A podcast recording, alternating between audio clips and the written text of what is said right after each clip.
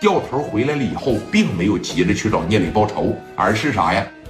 通过一番打听啊，说你看来到了青岛，你是问谁，谁都知道。磊哥呀是在这个即墨路的银星夜总会起的家，说那儿是他的老巢，是他的老本包括现在磊哥还派一帮子兄弟给这个老苏罩场子呢，这就打听着了。然后又知道他的公司是在这个中山路的全豪实业公司，又打听到了他的全豪实业公司每天会有几十名打手过来上班。打那个地方不好打，那怎么办呢？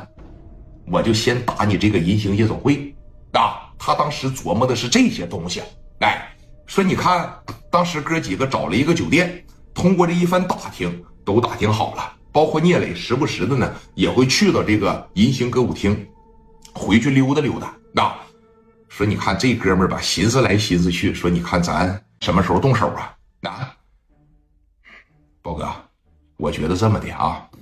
今天呢，说你看都到这点了，咱过去搞偷袭呀，也不一定能成功，可能说也抓不着什么人。咱先好好的睡一觉，因为毕竟来到青岛两天了，真给咱折腾的吧，那是非常的疲惫。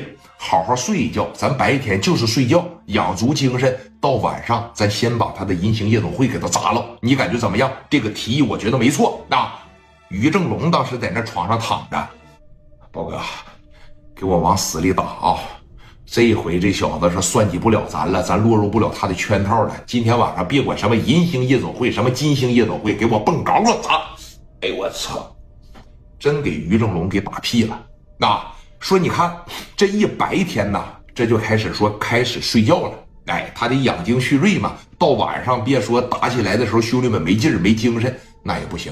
打仗也需要一股子精气神知道吧？你那个精气神要是不够用的情况下，那同样是一镐把抡出去，人家别人砰给你一拳头，你当家坐这儿了，你拿镐把哐抡别人一下子，别人一点反应没有，那不行。所以说，当即就决定整了点酒菜，哥几个一喝，从上午九点这就开始睡，啊，这一直就睡到了几点呢？晚上的五点来钟，哥几个这就全醒了，那一个个精神头非常的饱满啊。手里边拿着家伙事就开始擦，就研究着，今天晚上把聂磊领过来，那咱怎么崩他？真要是抓着聂磊，让他跪下不行，得给他打跪下，得给他把腿打折两条。我让他以后我说再也混不了社会。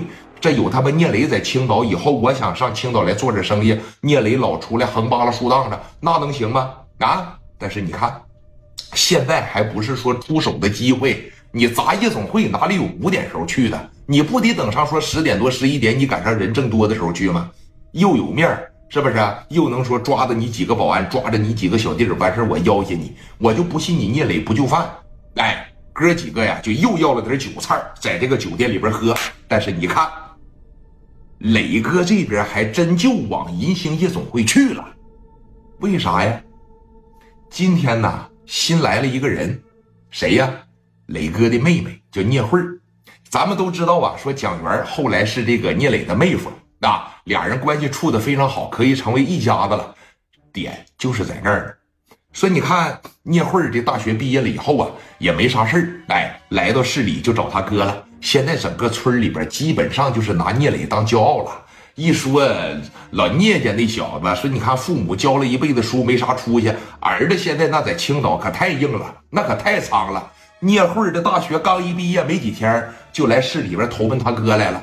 人家学的是啥呀？学的是酒店管理啊。磊哥当时这一琢磨，说这酒店管理。